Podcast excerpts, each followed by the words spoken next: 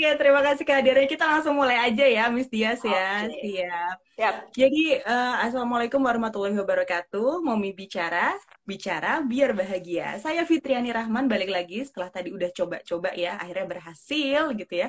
Dan kali ini kita bersama dengan uh, seorang Momi dari Bali ya, jauh saya nyeberang pulau nih dari Jawa ke Bali nih ya untuk uh, ngomongin tentang startup. Kayak apa sih sebenarnya ya perjalanan beliau ini ya? Namanya juga mau Miss Jani. Langsung aja kita sambut Miss Dia. Silakan Miss Dia memperkenalkan diri, terus uh, jumlah dan usia anak, profesi dan aktivitasnya saat ini. Oke, halo, apa kabar? Selamat sore dari Bali. nama saya Miss Dias, biasa dipanggil Miss Dias. Ya, uh, jadi saya ibu dari satu orang anak, ya masih kecil, masih umur lima tahun. Um, sekarang profesi saya, ya tadi sudah disebut, jadi saya ada di sebuah startup yang namanya Rumah Dengar, dan uh, saya di situ sebagai foundernya. Jadi saya punya CEO, jadi saya hmm. cuma founder sekarang di uh, rumah dengar. Mungkin um, sedikit banyak juga bantu-bantu di uh, sebagai konsultannya sekali. Tapi uh, saya lebih ke foundernya sih sekarang. Dan saya juga ada di, ada di beberapa startup. Um, ada di startupnya di Instagramnya namanya caminggris.id. Uh, itu startup tentang pembelajaran bahasa Inggris, tapi dia lebih fokus um, pada bagaimana penggunaan bahasanya, jadi daripada grammatical thing-nya gitu. Uh, kemudian ada juga startup uh, Miracle Seeds, ya Miracle Seeds ini adalah startup um, yang uh, specifically ngomongin um, souvenir pernikahan, tapi dalam bentuk benih tanaman seperti itu. Hmm. Uh, ya, jadi um, jadi previously juga saya ada di um, Bali Recycle Up jadi itu juga startup, um, startup yang fokus uh, ngomongin sampah, sampah bagaimana mendaur ulang uh, sampah, khususnya sampah dari uh, tempat ibadah pura di Bali. Jadi ternyata tempat ibadah kami itu adalah penghasil sampah yang lumayan besar gitu. Dan bagaimana dan urusan sampah di tempat ibadah itu tidak pernah dilihat oleh orang lain dan dianggap itu hanya sebuah hal kecil padahal itu sangat besar kondisinya hmm. sangat memprihatinkan bahkan hmm. seperti itu jadi saya ada di tiga startup itu di, sebagai uh, lebih pada strategic advisor sih jadi saya lebih pada penasehat uh, di sana hmm. jadi di sana uh, anggotanya timnya itu anak-anak muda banget ya mostly kuliah gitu. Ada yang sudah uh, tamat kuliah tapi uh, kembali mengajak tim yang juga mahasiswa gitu karena yang memiliki uh, semangat-semangat uh, menggelora di dunia startup itu ya mahasiswa gitu. Jadi karena ya. ya idealismenya sangat tinggi untuk membangun startup gitu. Karena mungkin itu tadi disebut oleh mami bicara itu di captionnya gara-gara nonton film Korea startup kali ya. Jadi semua startup muda ini uh, uh, iya jadi pengen bikin startup semua nih gitu. Benar-benar itu benar. mungkin perkenalan dari saya Oke, Miss Dias. Jadi enaknya panggil Miss Dias aja ya, karena sehari-hari okay, emang okay, udah okay, okay. Miss Dias juga. Nah, Miss yeah. Dias ini kan uh, tadi ada beberapa startup lebih ke sebagai strategic advisornya, sementara di Rumah Dengar itu sebagai founder. Nah, mm -hmm. aku penasaran nih, Miss, kenapa sih bikin Rumah Dengar? Apa latar belakangnya itu? Oke, okay, well, um, uh, selain start dunia startup itu saya sebenarnya pendidik kan, jadi di sebuah universitas swasta di Bali.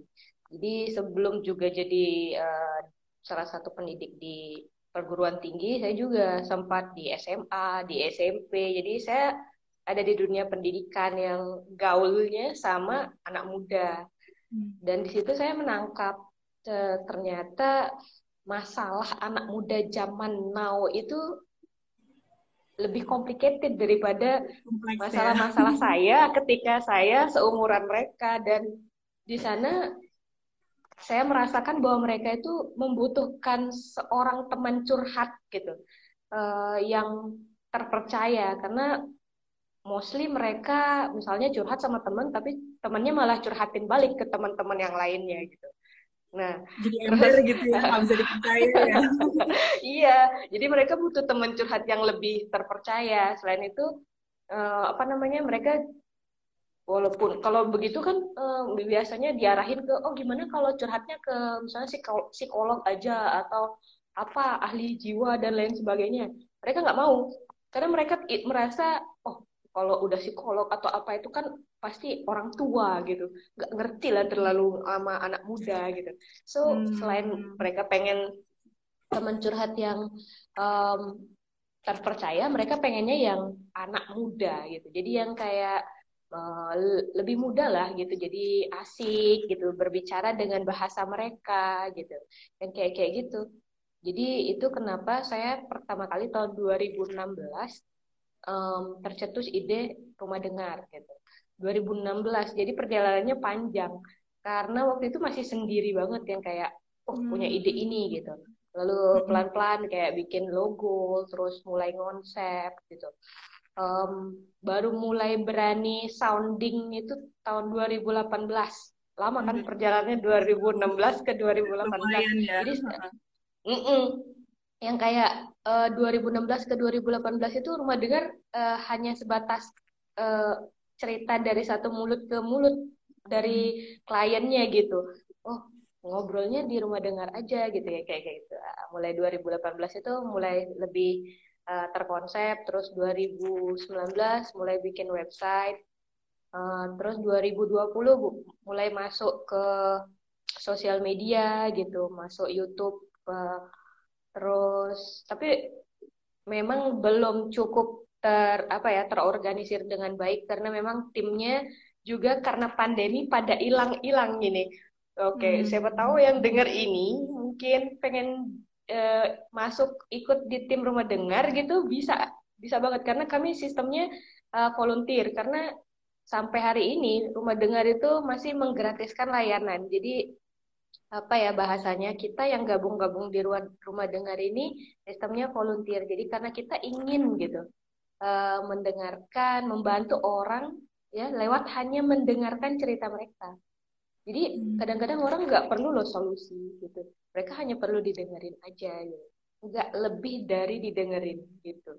Jadi itu hmm. kenapa ada rumah dengar gitu. Jadi nggak oh. perlu ke psikolog. Sometimes nggak perlu ke psikolog karena masalah-masalahnya mungkin uh, levelnya tidak seberat itu yang harus sampai ke psikolog atau ke psikiater gitu. Tapi sometimes kalau misalnya ada yang bermasalah sampai kondisi level tertentu, mungkin kami akan uh, menyarankan ke psikolog. Tapi kalau masih sekedar bisa didengarkan gitu, kami akan uh, melayani dengan gratis.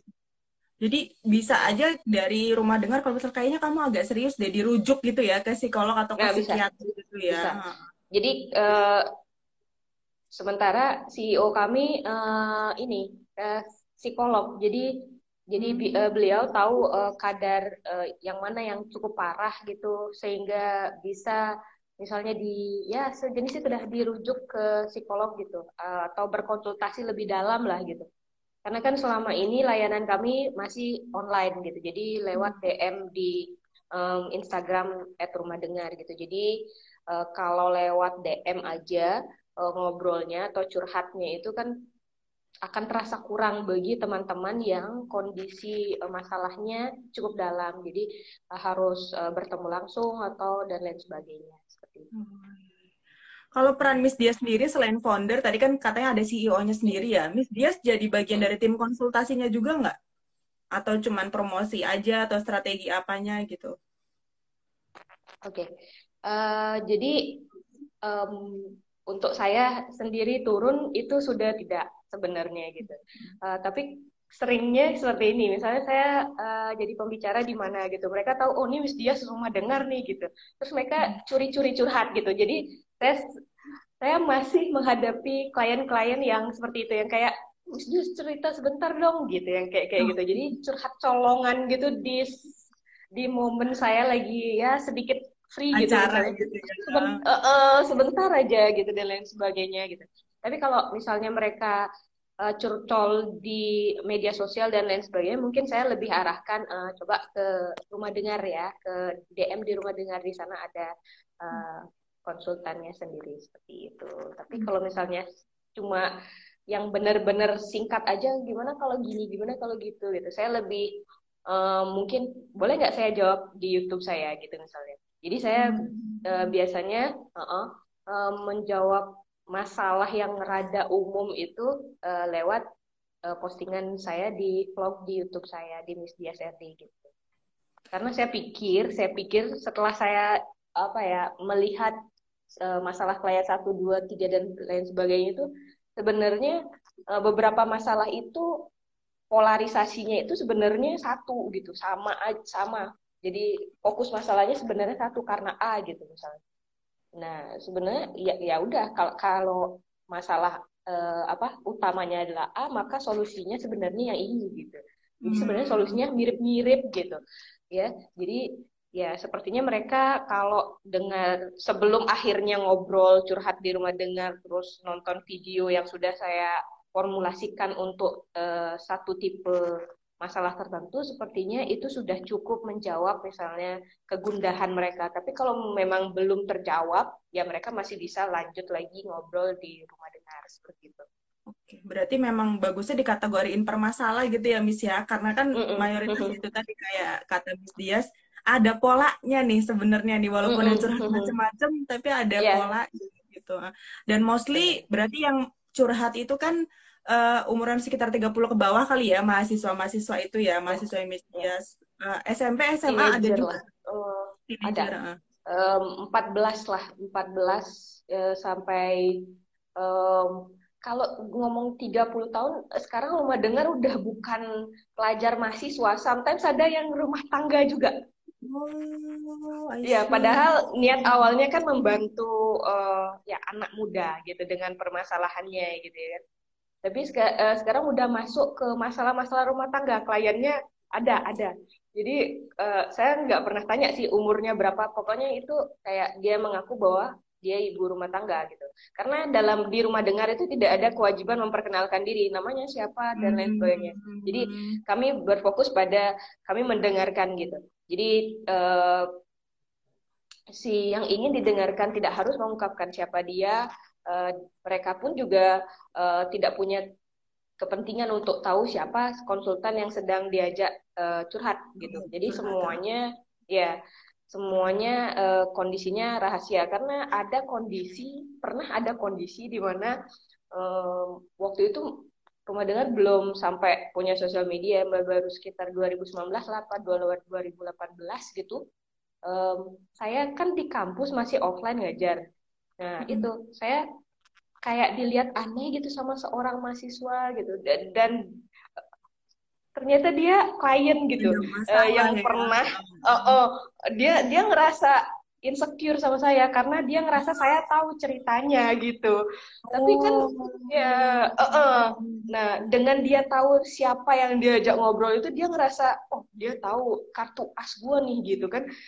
Jadi dia nggak nyaman sama orang itu. Padahal seharusnya kan dia ngerti kode etik bahwa kita nggak mungkin cerita-ceritain masalah klien ke yang lainnya. Ya secara profesional ya, ya yeah. uh, punya masalah doang kita dengerin habis itu nggak akan kita uh -uh. jadi buka-buka ke mana-mana. Eh sih itu habis curhat uh -uh. ke aku loh gitu, nggak uh -uh. kayak gitu. Iya, ya gitu. Tapi kan mungkin klien merasa merasa bahwa oh kemarin curhat sama Miss Dias. Oh, Miss Dias tahu segalanya tentang aku sekarang. Wah hmm. orang ini berbahaya gitu mungkin kan kalau orang lagi mumet gitu kan nggak mikir ya mau cerita apa ya. aja ya. tapi setelah selesai itu baru mereka ya ampun cerita semua nih kemarin ya ketahuan semua nih gitu mungkin gitu ya soalnya Bisa jadinya jadi. Mm -mm, jadi dia kayak jaga jarak gitu kayak maksudnya oh jangan sampai ada di kerumunan yang sama sama Miss Dias lah kenapa sih kenapa jadi gitu ya ya iya karena di, karena dia ngerasa ngerasa Miss Jess adalah adalah dia Jess punya kartu as sama dia kalau salah-salah dia ngomong bisa dikeluarin kartu asnya mungkin mereka mikir gitu Tapi kan padahal kan belum tentu ya, gitu. ya Miss ya Miss dia pikirin permasalahan dia setelah selesai kan. Bisa jadi Miss dia sudah yeah. pikirin masalah yang lain karena Miss dia juga punya yeah. masalah kan gitu. Ya, yeah. yeah, mungkin mungkin dia mikir kliennya Miss dia cuma itu aja. Jadi mikirin dia aja gitu. Padahal kan misalnya di satu jam setelah dia mungkin ada klien yang lain, ada yang lain kan gitu. Ya sudah sebenarnya sebenarnya nggak inget gitu loh nggak inget yang mana punya masalah yang mana gitu gitu. Karena kalau misalnya kami punya data cuma paling uh, ada klien satu dengan masalah ini gitu. Begini hmm. uh, apa namanya kronologisnya coba gitu aja. Jadi tidak ada nama atau apa gitu tidak ada kecuali dia yang mengungkapkan sendiri oh saya ibu rumah tangga gitu kan uh, itu kami tidak minta kan uh, data pribadi sebenarnya seperti itu Iya, tapi kadang orang, itu ada kondisi. Orang kalau lagi punya masalah curhat ke orang tuh bawaannya jadi apa negatif thinking sendiri ya, jadi overthinking ya, bener banget. Tapi rumah dengar hmm. bisa gratis itu uh, dengan adanya gratis jadi menarik banyak orang juga ya, karena kan orang kadang udahlah lagi stres pikiran, mikir mau curhat harus bayar, itu kan mungkin malah nambahin beban gitu ya, Sis ya. Acung jempol deh. Terus uh, setelah selain rumah dengar, berarti kan ya rumah dengar selama ini masih berjalan ya? sampai sekarang masih, masih. berjalan. Terus tadi ada apa strategic advisor di Keminggris, eh Keminggris ya bukan ya, Keminggris ya. Keminggris Kem... terus uh -uh. Uh, uh, tadi uh, Bali Seed. Oh Miracle Seed. Bali Recycle Up. Hmm. Itu strategic advisor tuh kayak apa sih? Kayak Han Ji Pyong atau gimana dia bentukannya? hmm, kita ngomong bahasa biasanya ya kayak uh. Uh, saya adalah orang yang dituakan di tim oh, itu. Oh, gitu. Jadi uh. dianggap orang yang sudah punya pengalaman banyak uh, membimbing um, apa ya usaha-usaha rintisan dan sudah juga menjadi bagian dari usaha rintisan itu yang uh, possibility-nya memiliki apa ya banyak, sudah menikmati Potensi banyak asam gitu ya. garam ya. gitu oh, ya iya. sudah menikmati banyak asam garam jadi sudah tahu sudah pernah mengalami kalau begini kondisinya cara mengatasinya bagaimana gitu jadi mereka menempatkan saya pada strategic advisor jadi orang yang dituakan yang eh, misalnya misalnya nih di Camp Inggris misalnya um, mereka sempat stuck karena um, uh, dua orang timnya ini yang adalah CEO-nya sama lagi satu marketingnya, uh, mereka sama-sama lagi sibuk sama kerjaannya gitu. Jadi Kem Inggris uh, vakum, kemudian ya udah terus gimana nih kita nggak boleh mati kan gitu. Uh, nanya Miss Dias gitu, gimana Miss Dias kira-kira gitu.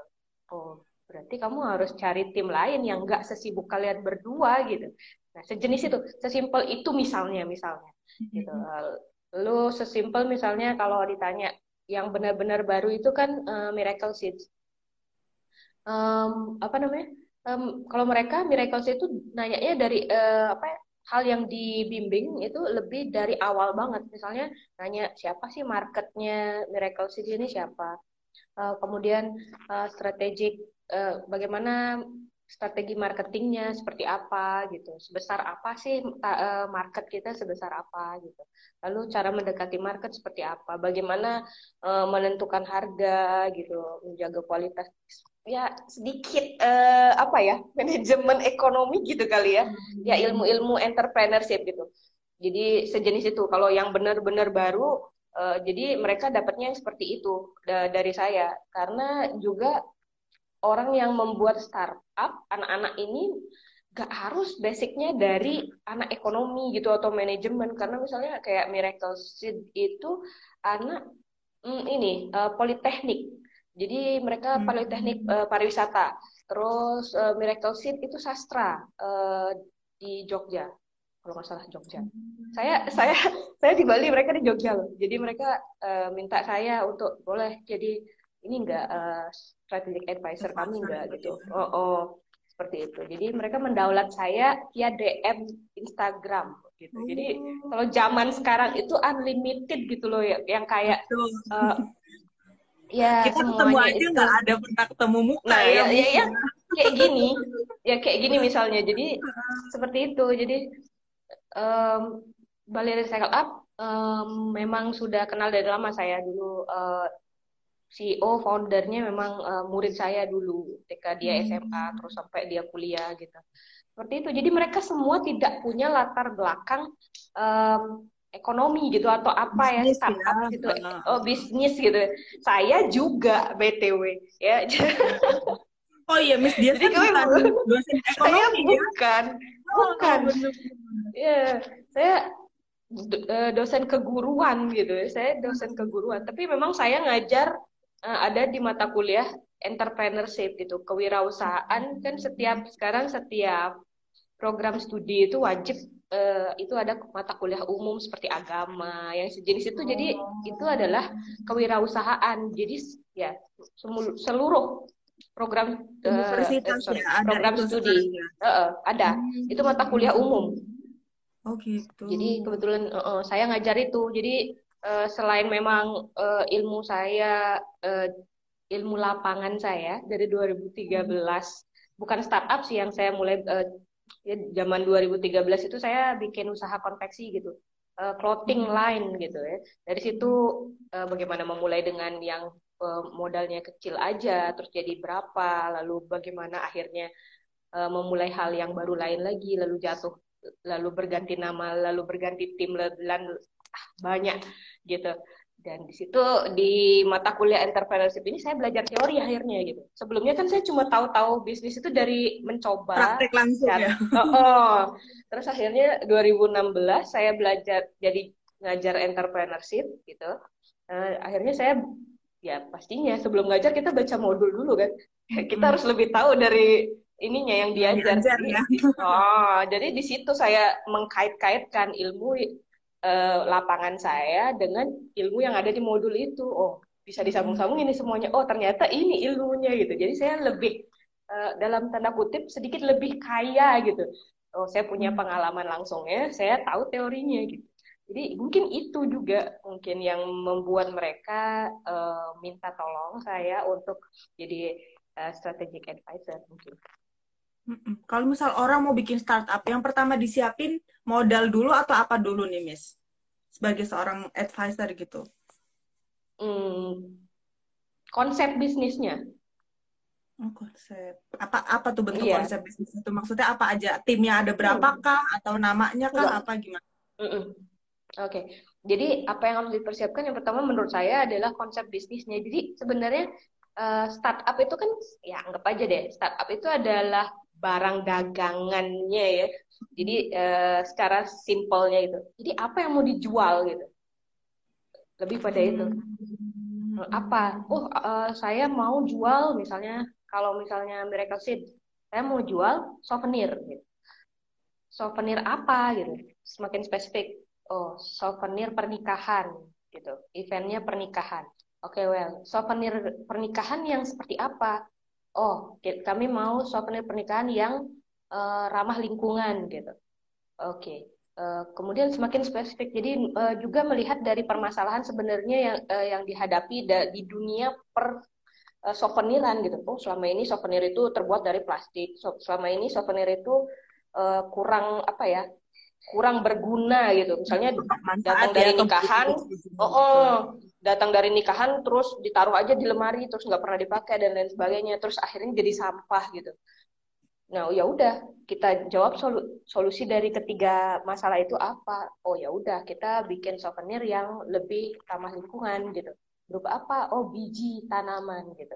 Oh tanamannya kan bisa di apa bijinya bisa ditanam terus habis itu menghasilkan entah itu biji tanaman bunga atau tomat atau apa gitu jadi apa yang di uh, apa ya didapat dari nikahan itu nantinya bisa berguna berikutnya bagi yang menerimanya gitu. Jadi ya lebih seperti itu sih. Jadi konsepnya lebih dalam dan dan pastinya kalau di sini ada yang nantinya dengerin dan uh, pengen bikin startup mungkin uh, satu hal yang yang perlu kamu catat adalah kamu harus beda itu. Kamu harus beda. Karena buat apa bikin usaha yang sama persis tuh gak ada bedanya sama yang lain-lain. Uh, karena pasti kamu akan kalah sama yang sudah mulai duluan dengan konsep yang sama persis plek gitu pasti kamu hmm. akan kalah karena kamu nggak beda sama sekali gitu itu sih kalau Miss Dias jadi harus beda kalau mau Miss Dias jadi strategic advisornya uh, start startup kalian tuh harus beda. Kalau sama itu kayak dia berarti harus berpikir berkali-kali lipat untuk gimana lebih unggul dari startup yang sejenis sama persis itu gitu. Kalau kalian sudah beda itu akan lebih gampang untuk Miss Dias memikirkan kalian harus pakai strategi apa karena kan kalian beda pasti strateginya akan spesifik up yang bagaimana gitu. Karena ujung-ujungnya nyari uniqueness ya. Iya, iya pasti. Betul ngomongin startup itu kalau buat anak muda bener-bener uh, sesuatu yang apa ya kayak menjanjikan banget ya Miss ya untuk bisnis zaman sekarang apalagi uh, di kondisi pandemi makin banyak nggak sih anak-anak muda yang bikin startup Miss? Mm. Atau malah okay. jadi males gitu karena aduh takut nggak laku dia pandemi gitu. jadi um, kalau menurut saya startup ini adalah solusi dari kemageran para anak muda gitu. Ya, hmm. jadi kan online kuliah online semuanya di rumah bisa sambil tiduran. Kalau startup kan dia harus mikir otaknya harus uh, dipakai gitu. Mereka nggak bisa hmm. mager gitu. Bila perlu mereka overthinking dan nggak bisa tidur gitu. Karena mereka harus memikirkan strategi-strategi apa gimana ya hmm. cara jualannya biar beda dan lain sebagainya gitu. Many things yang harus mereka pikirkan ketika ketika mereka memutuskan untuk memulai sebuah startup gitu. Banyak diskusi dan lain sebagainya. Ya, at least startup ini di zaman pandemi ini adalah sebuah solusi gitu buat anak muda. Gimana biar otaknya itu enggak enggak apa ya dia enggak mager gitu. Biar lebih gak, aktif gak, biar berpikir gitu ya. Ah, biar oh, tetap aktif biar kepake gitu. Ya biar kepake gitu menurut saya. Jadi ya menurut saya gitu. Jadi udahlah bikin startup mumpung pandemi gitu kan. Biar hmm. ngapain dong gitu kan. Di rumah aja gitu. Mau ke kalau nggak mikirin startup kan mungkin yang dipikirin hal lain. Oh, mau ke mall mau ke mall gitu kan. Jadi kalau mikirin startup kan nggak bisa di mall. Terlalu terlalu ramai gitu ya. Mesti di rumah hmm. gitu. Ngapain bikin konsep gitu dan lain sebagainya. Ya mungkin dari nggak bisa ke mall itu dia jadi munculin startup apa gitu delivery barang atau apa gitu ya misalnya ya, benar, jadi benar uh, masih muda nggak? Cuman pikirannya hiburan hiburan hiburan. Apalagi pandemi justru malah harus makin kreatif menciptakan banyak kesempatan dari kesempitan. Iya benar. Benar benar benar. Gitu ya. Iya, yes, karena mau startup, mau usaha bisnis biasa kan semuanya harus dimulai dari sebuah masalah kan sebenarnya. Uh, Jadi oh, kita kan men menyajikan solusi dari masalah yang ada. Karena kalau itu bukan sebuah masalah, terus kenapa kita harus ada gitu kan? kita gitu ya. Ya, kalau kita tiba-tiba nyemplung di kolam di kolam yang sama dengan jenis yang sama kan jadinya kita memperkeruh kolam itu kan. Kolamnya dikeruh, tambah tambah rame orang di dalamnya tapi hal yang dilakukan hal yang sama gitu. Nggak jelas oksigen nanti. Iya benar. Nah ini sebenarnya harus tadi aku tanyain di awal nih Miss. Aku sampai lupa lagi tadi karena Miss Dias nyebutin bisnis uh lain ataupun startup, apakah startup sama bisnis biasa itu berbeda? Sebenarnya kenapa sesuatu disebut startup, kenapa disebut ini bisnis gitu? Gue bikin bisnis, gue bikin startup, emang beda gitu? Hmm, um, sebenarnya kalau startup itu kan bahasa Inggris sebenarnya kan. Hmm. Startup itu bahasa, uh, dalam bahasa Indonesia kamus besar bahasa Indonesia sebenarnya startup itu kan uh, perusahaan rintisan gitu perusahaan rintisan. Kalau kita tarik lagi, ya. uh. Uh -uh, perusahaan rintisan itu kalau kita tarik lagi artinya kan usaha yang baru saja dimulai seperti itu. Jadi usaha awal gitu, gimana uh, usaha itu baru di develop gitu. Jadi sebenarnya seluruh usaha itu adalah ketika baru dimulai, yang baru berupa konsep dan baru akan baru jalan gitu, itu adalah startup sebenarnya. Tapi makin ke sini uh, sebenarnya misalnya uh, terakhir kali mentoring nih di startup weekend Indonesia um, kategori startup itu uh, lebih pada um, level up daripada UMKM. Hmm. Dia levelnya lebih di atas daripada UMKM. Jadi startup ini adalah uh, sebuah bisnis yang uh, berikutnya akan um, akan menuju proses digitalisasi gitu. Jadi dia bukan UMKM biasa, misalnya kalau di Bali pai susu. Mm-hmm. Hmm. Kalau perusahaan uh, eh, UMKM biasa, dia hanya memproduksi pai susu, lalu menjualnya, dapat untung, beli bahan, bikin lagi pai susu gitu terus bola balik gitu terus UMKM yang skalanya mungkin uh, eh, 50 juta ke bawah gitu misalnya ya makin besar berarti kan bukan UMKM pokoknya itu uh, yang pebisnis biasa seperti itu hanya berputar seperti itu aja. Tapi kalau startup dia akan masuk ke ranah uh, digitalisasi. Misalnya uh, pai susu bikin Uh, sesimpel ya, sesimpel media sosial pai susunya, lalu websitenya, mungkin berikutnya dia akan menuju uh, pai susu yang memiliki khusus aplikasi pai susunya gitu di di Android atau di iOS gitu misalnya berikutnya. Ya, jadi modernisasi modernisasi berjenis itu sehingga perusahaan pai susu yang UMKM ini levelnya masih UMKM ini bisa scale up ke misalnya sampai import pai susu. Jadi pai susu itu tidak hanya dinikmati di lokal si pai susu itu aja, jadi lebih scale up gitu. Jadi nggak cuma perusahaan IRT biasa, jadi dia bisa scale up sampai level internasional gitu seperti itu. Jadi hmm. kalau ya seperti itu jadinya uh, kemarin terakhir uh, di Startup Weekend Indonesia. Jadi diharapkan startup itu lebih dari sebuah uh, bisnis UMKM biasa gitu. Jadi menuju digitalisasi. Jadi emang jelas ya ada. Mm -hmm. Jadi emang sedikit bisa dibedakan sih ketika orang enggak lah gue bisnis biasa aja gue bikin startup mm -hmm. gitu ya. Mm -hmm. Bener Miss, thank you very much penjelasannya. Nah terus selama ini udah jadi berarti banyak banget ya bisa dibilang pengalamannya Miss Dias dengan bisnis ataupun startup. Tantangan utama yang lagi-lagi lagi-lagi ketemu masalah itu lagi. Apa tuh Miss?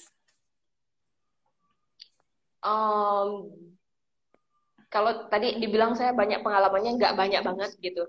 Uh, tapi kalau dilihat dari beberapa startup itu hal yang lagi-lagi selalu ditemui adalah um, misalnya ketidak uh, fokusan tim.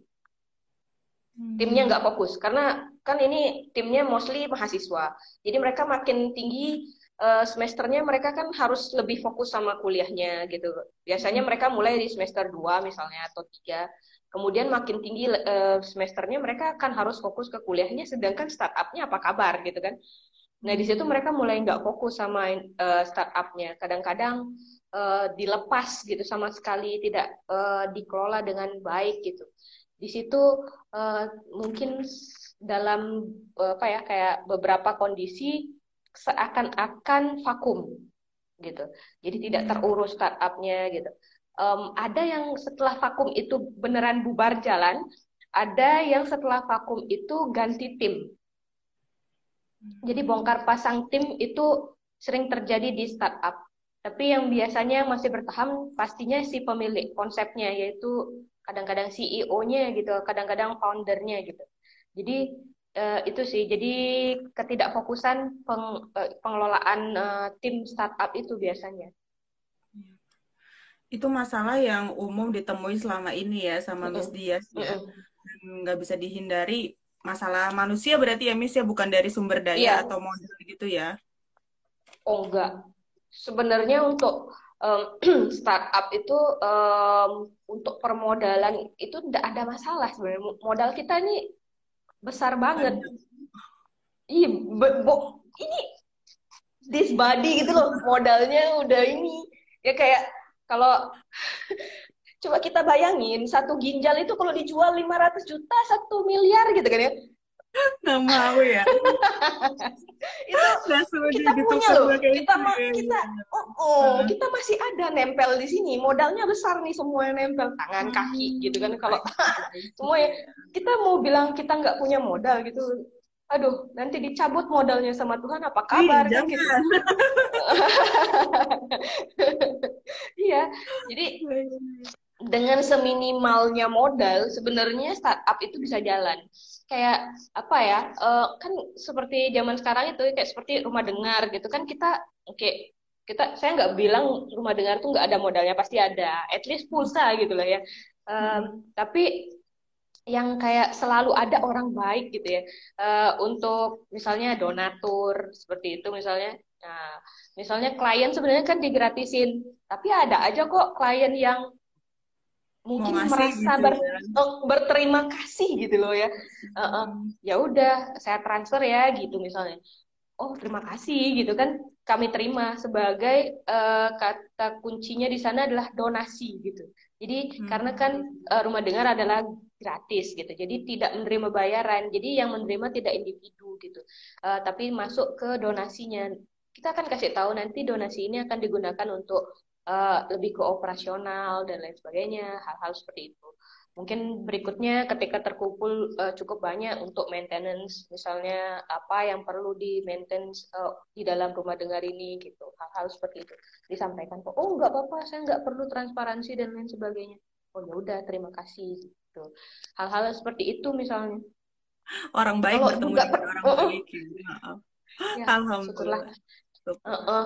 Jadi uh, juga permodalan itu sekarang kan banyak ada lomba-lomba startup gitu yang menggelontorkan uang yang kategorinya lumayan banget loh untuk uh, apa ya development sebuah startup gitu. Dan ya kita sekarang sebagai uh, seorang apa ya startupper gitu ya seorang ya pemilik startup dan tim startup kita harus lebih jeli melihat peluang-peluang itu dan punya koneksi gitu itu kenapa kamu harus berkoneksi ketika kamu punya startup ya dengan orang-orang yang sudah lama di dunia startup.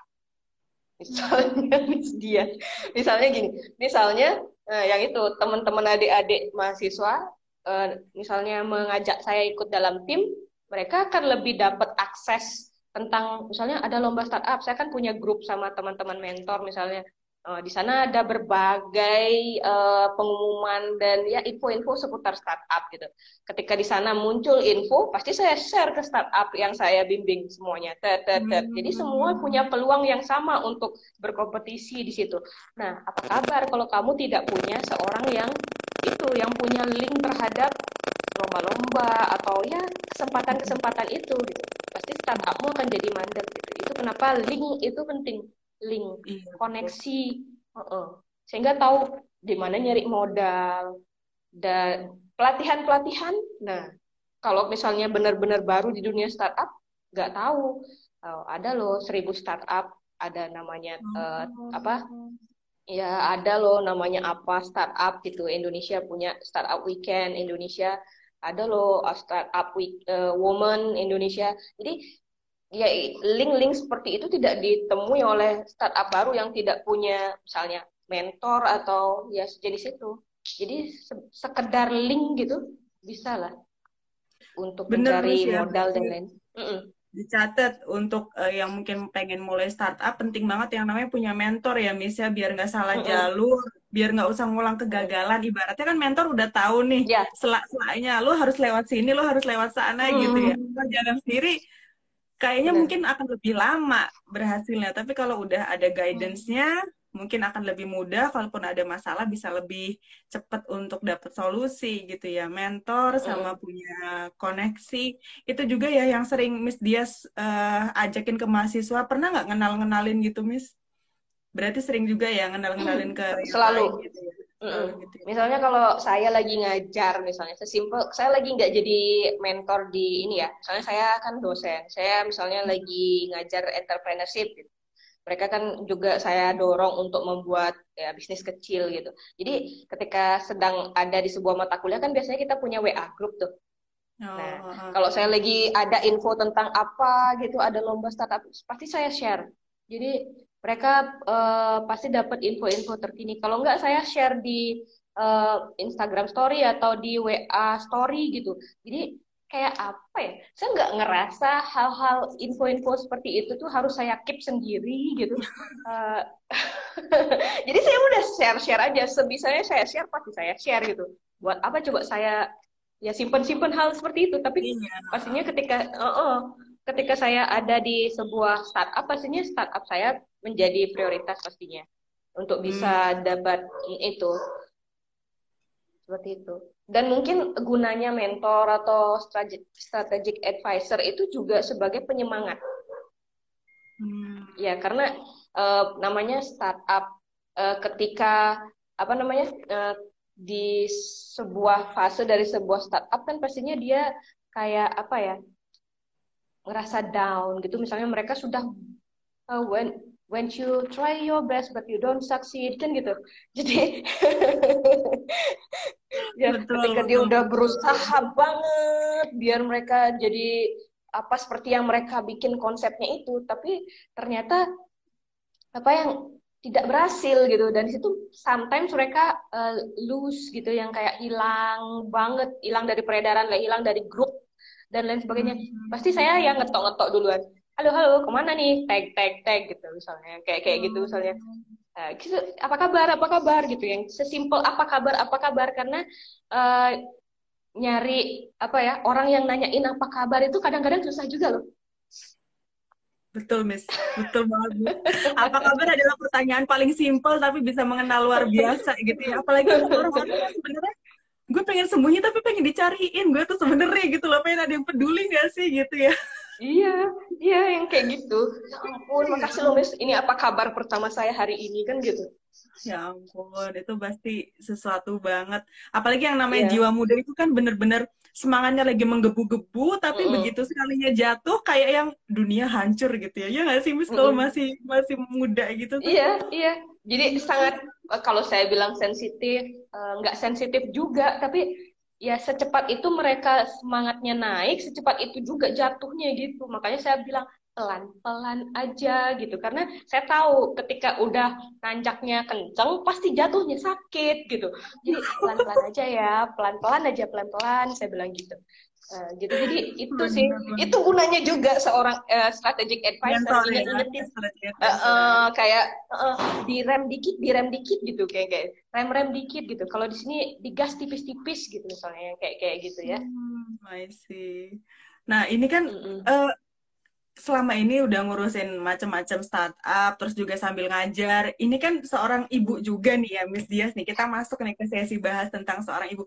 Anak kata di umurnya belum ada dua tahun ya, masih balita ya, Miss ya? Lim lima, lima oh, tahun. Oh lima, sorry sorry lima tahun. Mm -mm. Udah sekolah belum? Sudah. Tahun udah ini sekolah. baru TK, TK baru... Dan masih kondisinya online ya, sekolah online ya? Iya, bener gimana tuh membagi waktu sama keluarganya? Dan pernah ada protes nggak sih? Mah eh, misal suami gitu mah kamu hmm. ngurusin orang mulu nih gitu ngurusin keluarga dong. Pernah sampai kayak gitu nggak sih? Um, kalau sampai komplain sih nggak pernah. Tapi kan uh, ya namanya kita tinggal di satu rumah yang sama ya nggak usah dikomplain gitu cukup dengan tatapan mata ya lirikan itu, iya, gitu. Uh, uh, jadi kode-kode itu terasa sih gitu. Tapi nah oleh karena itu uh, di tahun ini saya melepas uh, posisi CEO di rumah dengar gitu dan hanya berposisi sebagai founder saja. Jadi untuk operasional saya percayakan pada uh, teman CEO dan teman CEO sedang mencari tim sebenarnya sekarang gitu. Kembali mengumpulkan tim karena uh, apa ya? Um, kayak kliennya makin banyak, tapi uh, volunteernya pada rontok gitu sejak ini, hmm. sejak pandemi ini gitu. Jadi di situ uh, ya kami masih uh, mengumpulkan kembali semangat untuk melayani. Kalau bahasanya di rumah dengar, kami di kami menyebut konsultan atau konselor itu bukan seperti itu ya. Kita menyebutnya teman curhat. Kami adalah teman curhat gitu.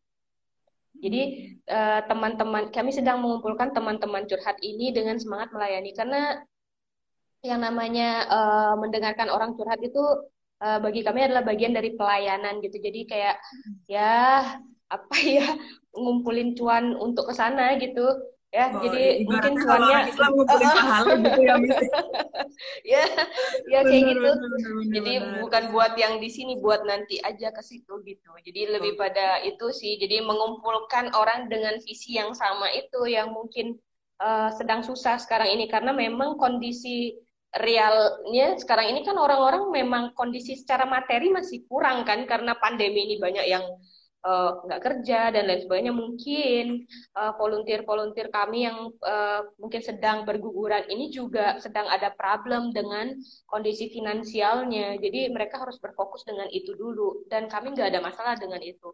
Uh, pas kami memastikan bahwa teman-teman volunteer pasti akan balik lagi ketika semuanya sudah baik-baik saja uh, mereka stabil uh, secara finansial gitu. Sehingga mereka bisa fokus melayani. Karena urusan melayani ini kan butuh uh, keikhlasan yang penuh gitu. Kita harus sudah selesai dengan diri kita, baru kita bisa move ke uh, orang lain gitu. Baru Gimana kita caranya kita bisa orang ya, oh, ya. Ketika kita masih sibuk sendiri dengan diri kita, kita nggak bisa loh dengerin dengan yang kayak ya seikhlas itu yang kayak ya apa masalahnya gitu. Kita nggak bisa kayak gitu ketika kita sendiri lagi sibuk nih, oh mikirin ini, mikirin itu gitu kan. Nah, kita harus sudah selesai dulu sama diri kita, baru kita bisa uh, misalnya jadi teman curhat di rumah dengar gitu. Bisa fokus dengerin orang gitu. Karena takutnya kalau uh, teman curhat tidak selesai dengan dirinya dia sendiri dia bisa masuk masukin masalah-masalah dia ke masalah uh, klien. Jadinya makin kacau ini gitu jadi uh, di situ kami benar-benar juga memilih teman curhat yang memang sudah selesai dengan dirinya dia sendiri gitu bukan masalah udah mau jadi volunteer kok nggak diterima sih gitu kan tapi kan hmm. ya ya keinginan orang untuk mendengarkan memang ada tapi dari kami kan juga harus ada ya seleksi lah sedikit sehingga uh, klien kami mendapatkan teman curhat yang yang terbaik lah gitu dalam artian hmm. seperti itu. Mm -hmm. Oke, okay, Miss berarti dari keluarga mah nggak ada masalah dan gak sejauh masalah. ini uh, prioritas udah diambil gitu ya cari udah. berarti Miss Dias ngambil sebagai dosen dulu fokusnya ya mm -hmm. dan rumah dengar tetap ada tapi secara operasional diserahkan pada tim mm -hmm. uh, kalau dari keluarga inti kan nggak apa-apa kalau dari keluarga besar suka nanya-nanyain juga nggak Miss kamu kan sebagai seorang ibu mm. kok masih banyak banget yang dikerjain sih gitu misal um, gak ada sama sekali uh, even mereka enjoy kayak uh, mereka kayak selalu kasih like. Sesimpel ngasih like lah ya kan? Sekarang kita se sesimpel kita nggak nggak bisa ke mana-mana kan? Uh, yang ya kayak gitu deh. Uh, kita cuma ada di rumah kita ngepost ngepost sesuatu mereka like. It means dari itu support banget gitu. Support sebesar apa sih yang kita minta lagi dari keluarga atau keluarga besar itu saja sudah sangat berarti gitu yang kayak nggak pernah lah sampai sibuk banget sih jadi ibu emang sempat jadi ibu kalau dengan kondisi seperti itu dan lain sebagainya mm-hmm. gitu saya tidak pernah dapat hal seperti itu gitu uh, hanya jempol dukungan berupa jempol itu sudah sangat ya berarti support yang luar biasa banget ya Miss ya untuk mm -hmm. saat ini ya mm -hmm. keluarga besar nggak mm -hmm. keluarga besar nggak ngeribetin aja udah udah menerima apa adanya udah sangat bersyukur sekali benar uh, bersyukurlah para ibu yang bisa berkarya dan masih mendapat dukungan luar biasa dari keluarga inti dan juga dari keluarga besar gitu ya Miss ya. Kalau untuk sekarang Miss Dias uh, masih punya harapan atau cita-cita yang belum tercapai nggak? Um, secara pribadi uh, yang terdekat adalah saya mau lanjut S3 dulu Amin. uh, ya di mungkin di bulan September ini uh, udah oh, berarti lagi proses gitu. Uh -uh. Uh -uh. Ya ya karena itu adalah cita-cita uh, terdekatnya, cita-cita kedua terdekatnya adalah segera menyelesaikan S3-nya gitu. uh, dan uh, sembari kuliah itu saya juga kalau bisa saya masih ingin selalu ada di um, di YouTube saya gitu selalu bisa memberikan inspirasi gitu uh, karena hmm. menurut saya saya lebih ke feminis sih orangnya ya kayak hmm. apa ya kayak saya ngerasa semua perempuan itu berhak mendapatkan support dari perempuan lainnya gitu karena ya kadang-kadang perempuan ya seperti tadi dibilang oh, oh tidak dapat dukungan dari uh, misalnya keluarga hmm. misalnya untuk ber apa ya berkarir Berkarir lebih gitu uh -uh. Uh, kalau mereka misalnya tidak mendapatkan dukungan dari keluarga at least mereka dapat dukungan dari saya gitu uh, jadi hmm. kayak apa ya uh, wanita mensupport wanita lain gitu perempuan lain gitu ya kayak gitu jadi kita kayak ya zaman now gitu kan ya di komunitas yang kecil di sekitar kita tuh pasti masih ada ibu-ibu uh, yang saling gibahin ibu lainnya kan gitu. Jadi eh, ya, ya sebisa mungkin gitu kita saya pribadi ingin merubah pola kita nggak gibahin orang tapi kita ya kayak eh bisnis apa sekarang? gitu. Oh bisnis ini nih gitu oh, oh ya udah belilah gitu kan misalnya. Saling support gitu udah stop lah ngomongin kejelekan orang karena setiap orang pasti ada jeleknya gitu. Kalau itu diomongin nggak habis habis dong hidup kita. Benar. Kayak, oh, oh.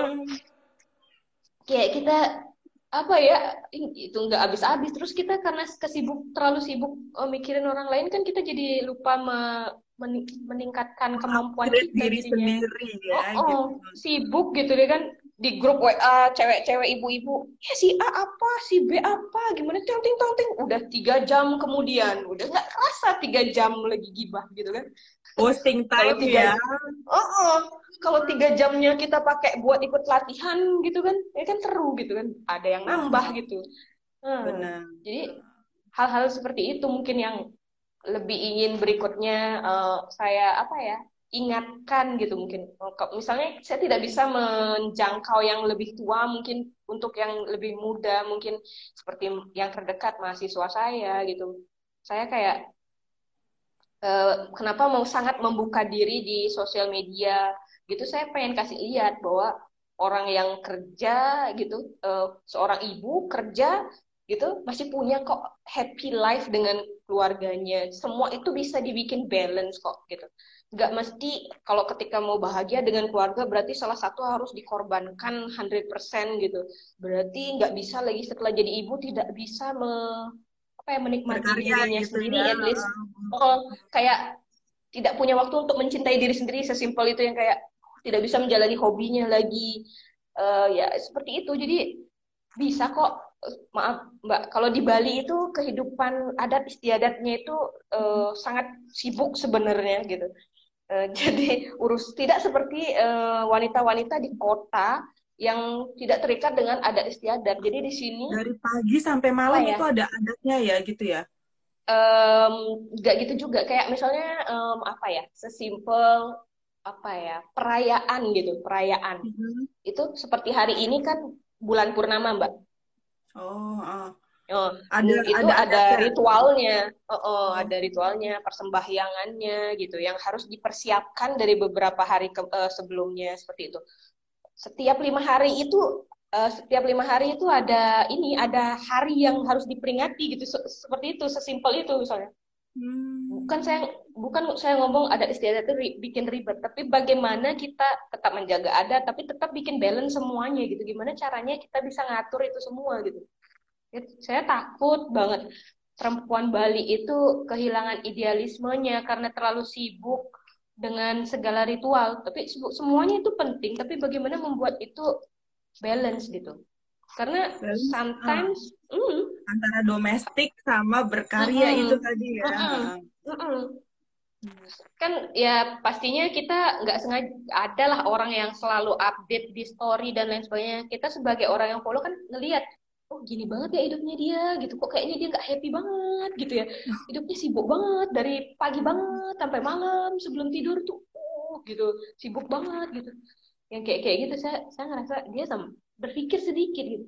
Mereka sempet nggak sih pampering their self gitu. Kayak ya kayak gitu lah uh, misalnya apa dia suka ngapain hobinya? Mereka sempet nggak di hari apa sih mereka menjalankan hobinya? gitu.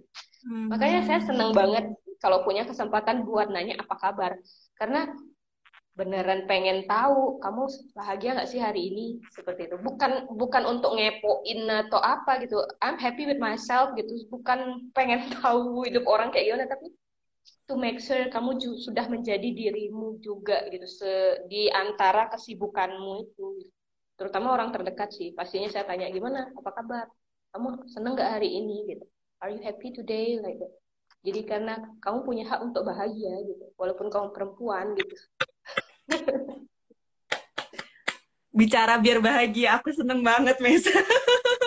Iya bener. Bener harus bahagia kita harus bahagia walaupun kita terlalu sibuk dengan urusan domestik ini kita harus tetap bahagia. Ketika kita punya kebahagiaan kita baru bisa share bahagia itu ke orang lain ya. Benar penuhi diri sendiri dulu bener. gitu bener gitu jadi biar kita nggak kita kalau kita nggak bahagia pasti ujung-ujungnya semua hal yang kita lihat itu pasti akan-akan apa ya kayak julid mencaci ya, maki kita. kita. Oh, oh, oh, oh, jadi julid. Jadi kita dikit-dikit misalnya siapa deh uh, tiba-tiba bukan tiba-tiba uh, misalnya Atta Halilintar uh, kemarin apa hewan kurban besar banget gitu kalau kita nggak bahagia kita pasti sombong banget zaman begini ya pamer-pamer hewan kurban. Lu gak ada empatinya nah, sih orang lagi pada susah oh, gitu ya. Oh, oh, oh, oh. Kalau kita bahagia, wih, baik banget ya orang itu ya gitu, berbagi kebahagiaan sama yang lainnya gitu kan. Karena kan ya, mungkin mungkin ya konsep kurban itu kan berbagi kan gitu. Ya. Berarti kan lebih banyak orang yang diajak berbagi, lebih banyak orang yang bahagia kan gitu.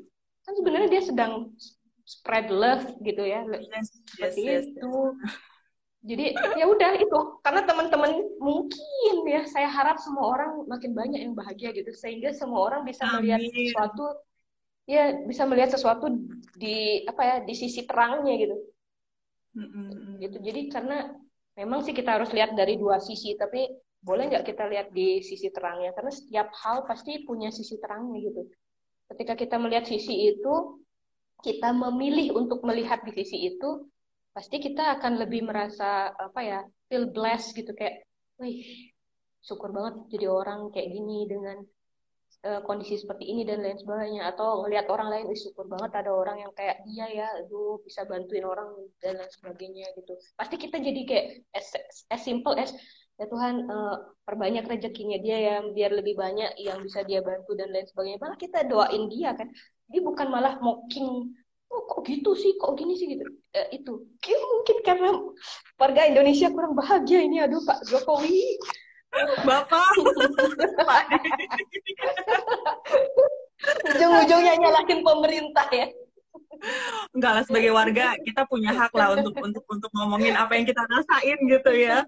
Tapi kita pasti kan struggle masing-masing sendiri kita tahu gitu. Cuma ya itu tadi uh, bener-bener hari ini menarik banget menurut aku uh, nambahin banyak wawasan juga tentang startup itu. Terus sebagai seorang ibu menjalani berbagai peran terus juga ngobrolin tentang di Bali gitu ya sedikit-sedikit gitu ya Mbak. Hmm. Makasih banget ya sekali lagi ya Miss Dia sudah mau hadir di okay. Mobil Bicara Hak Rasa. Kita udah satu jam aja gitu ya. Seru banget ngobrolinnya ibu-ibu. Kebayang kalau jadi mahasiswi-mahasiswanya Miss Dias nih.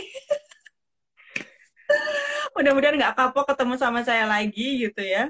Uh, sekali lagi terima kasih, sehat selalu untuk keluarga Miss Dias, untuk Miss Dias juga salam. Dan dipersilakan kalau misalnya Miss Dias mau kembali lagi ke aktivitas hari-harinya. Makasih ya Miss Dias ya, sampai jumpa lagi. Ya, sama-sama. Jangan lupa bahagia, jangan lupa bahagia. Terima kasih, dadah. Ya.